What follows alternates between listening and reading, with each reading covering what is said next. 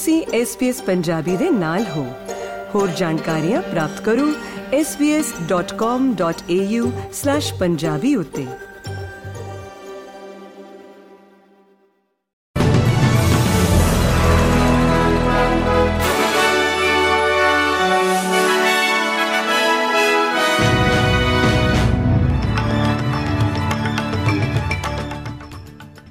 SBS Punjabi ਦੇ news room ਵਿੱਚ ਆਪ ਸਭ ਦਾ ਸਵਾਗਤ ਹੈ। ਆਓ ਨਜ਼ਰ ਮਾਰਦੇ ਹਾਂ ਅੱਜ ਦੀਆਂ ਮੁੱਖ ਖਬਰਾਂ ਦੇ ਉੱਤੇ।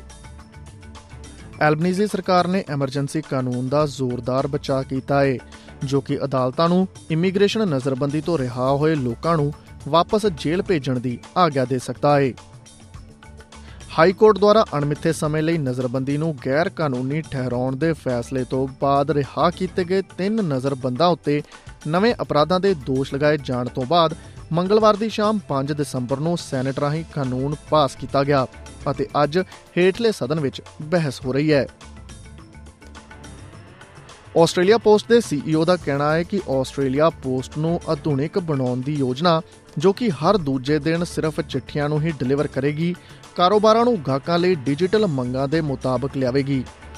ਸੰਚਾਰ ਮੰਤਰੀ ਮਿਸ਼ੇਲ ਰੋਲੈਂਡ ਨੇ ਅੱਜ ਪਿਛਲੇ ਵਿੱਤੀ ਸਾਲ ਵਿੱਚ 200 ਮਿਲੀਅਨ ਡਾਲਰ ਤੋਂ ਵੱਧ ਦਾ ਨੁਕਸਾਨ ਦਰਜ ਕਰਨ ਤੋਂ ਬਾਅਦ ਪੈਕੇਜ ਵਿੱਚ ਆਪਣੀਆਂ ਤਰਜੀਹਾਂ ਨੂੰ ਬਦਲਦੇ ਹੋਏ ਸਵੈ ਫੰਡ ਪ੍ਰਾਪਤ ਅਤੇ ਜਨਤਕ ਤੌਰ ਤੇ ਮਾਲਕੀਅਤ ਵਾਲੀ ਕੰਪਨੀ ਨੂੰ ਸੁਧਾਰਨ ਦੀਆਂ ਯੋਜਨਾਵਾਂ ਦਾ ਐਲਾਨ ਕੀਤਾ ਹੈ।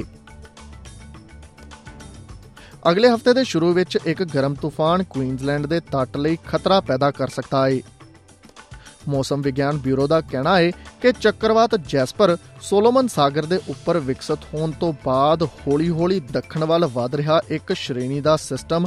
ਕੱਲ 7 ਦਸੰਬਰ ਤੱਕ ਇੱਕ ਸ਼੍ਰੇਣੀ 4 ਸਿਸਟਮ ਵਿੱਚ ਤੀਬਰ ਹੋ ਸਕਦਾ ਹੈ।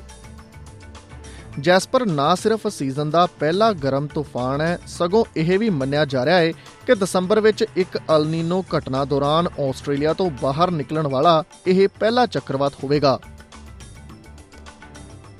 ਇਜ਼ਰਾਈਲ ਵਿੱਚ ਆਸਟ੍ਰੇਲੀਆ ਦੇ ਸਾਬਕਾ ਰਾਜਦੂਤ ਡੇਵ ਸ਼ਰਮਾ ਦਾ ਕਹਿਣਾ ਹੈ ਕਿ ਆਸਟ੍ਰੇਲੀਆ ਲਈ ਜਾਰੀ ਕੀਤੀ ਗਈ ਇੱਕ ਇਜ਼ਰਾਈਲੀ ਯਾਤਰਾ ਚੇਤਾਵਨੀ ਦਰਸਾਉਂਦੀ ਹੈ ਕਿ ਦੇਸ਼ ਵਿੱਚ ਯਹੂਦੀ ਵਿਰੋਧੀਵਾਦ ਦਾ ਪੱਧਰ ਬਹੁਤ ਜ਼ਿਆਦਾ ਹੈ।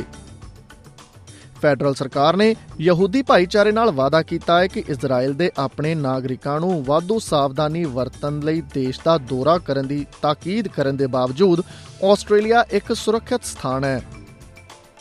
ਇਜ਼ਰਾਈਲ ਨੇ ਮੱਧ ਪੂਰਬ ਵਿੱਚ ਸੰਘਰਸ਼ ਤੋਂ ਬਾਅਦ ਪੈਦਾ ਹੋਏ ਯਹੂਦੀ ਵਿਰੋਧੀਵਾਦ ਵਿੱਚ ਵਾਧੇ ਦੇ ਬਾਅਦ ਆਸਟ੍ਰੇਲੀਆ ਸਮੇਤ ਕਈ ਦੇਸ਼ਾਂ ਲਈ ਯਾਤਰਾ ਚੇਤਾਵਨੀਆਂ ਨੂੰ ਦੂਜੇ ਪੱਧਰ ਤੱਕ ਅਪਗ੍ਰੇਡ ਕੀਤਾ ਹੈ ਜੋ ਕਿ ਅਮਰੀਕਾ, ਕੈਨੇਡਾ ਅਤੇ ਨਿਊਜ਼ੀਲੈਂਡ ਨਾਲੋਂ ਉੱਚਾ ਹੈ।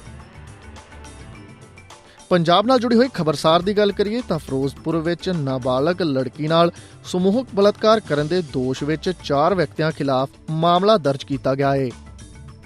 ਪ੍ਰਾਪਤ ਜਾਣਕਾਰੀ ਅਨੁਸਾਰ ਥਾਣਾ ਮਮਦੋਟ ਅਧੀਨ ਪੈਂਦੇ ਇੱਕ ਪਿੰਡ ਦੀ ਰਹਿਣ ਵਾਲੀ 15 ਸਾਲਾ ਐਥਲੀਟ ਐਤਵਾਰ ਸਵੇਰੇ 6 ਵਜੇ ਆਪਣੀ ਰਿਹਾਇਸ਼ ਤੋਂ ਦੌੜ ਲਗਾਉਣ ਲਈ ਨਿਕਲੀ ਸੀ। ਕਰੀਬ ਅੱਧਾ ਕਿਲੋਮੀਟਰ ਦਾ ਸਫ਼ਰ ਤੈਅ ਕਰਨ ਤੋਂ ਬਾਅਦ ਉਸ ਦੇ ਇੱਕ ਸਾਥੀ ਪਿੰਡ ਵਾਸੀ ਲਵਪ੍ਰੀਤ ਸਿੰਘ ਉਰਫ ਲਾਬੂ ਨੇ ਆਪਣੇ ਤਿੰਨ ਹੋਰ ਸਾਥੀਆਂ ਸਮੇਤ ਕਥਿਤ ਤੌਰ ਤੇ ਉਸ ਨੂੰ ਜ਼ਬਰਦਸਤੀ ਨਸ਼ੀਲੀ ਚੀਜ਼ ਖਾਣ ਲਈ ਦਿੱਤੀ, ਜਿਸ ਤੋਂ ਬਾਅਦ ਉਹ ਬੇਹੋਸ਼ ਹੋ ਗਈ ਅਤੇ ਦੋਸ਼ੀਆਂ ਨੇ ਵਾਰਦਾਤ ਨੂੰ ਅੰਜਾਮ ਦਿੱਤਾ।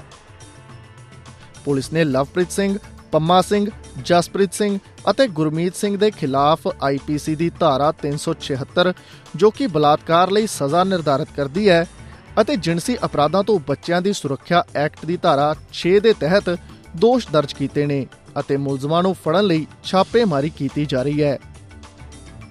ਜ਼ਿਕਰਯੋਗ ਹੈ ਕਿ ਨਾਬਾਲਗ ਨੂੰ ਹਸਪਤਾਲ ਵਿੱਚ ਭਰਤੀ ਕਰਵਾਇਆ ਗਿਆ ਹੈ, ਜਿੱਥੇ ਉਸ ਦੀ ਹਾਲਤ ਨਾਜ਼ੁਕ ਦੱਸੀ ਜਾ ਰਹੀ ਹੈ। ਇਸ ਦੇ ਨਾਲ ਹੀ ਖਤਮ ਹੁੰਦਾ ਹੈ ਅੱਜ ਦਾ ਖਬਰਨਾਮਾ। SBS ਪੰਜਾਬੀ ਤੋਂ ਮੈਂ ਹਾਂ ਭਾਰਸ ਨਾਗਪਾਲ। ਫੇਸਬੁੱਕ ਉਤੇ SBS ਪੰਜਾਬੀ ਨੂੰ ਲਾਈਕ ਕਰੋ, ਸਾਂਝਾ ਕਰੋ ਅਤੇ ਆਪਣੇ ਵਿਚਾਰ ਵੀ ਪ੍ਰਗਟਾਓ।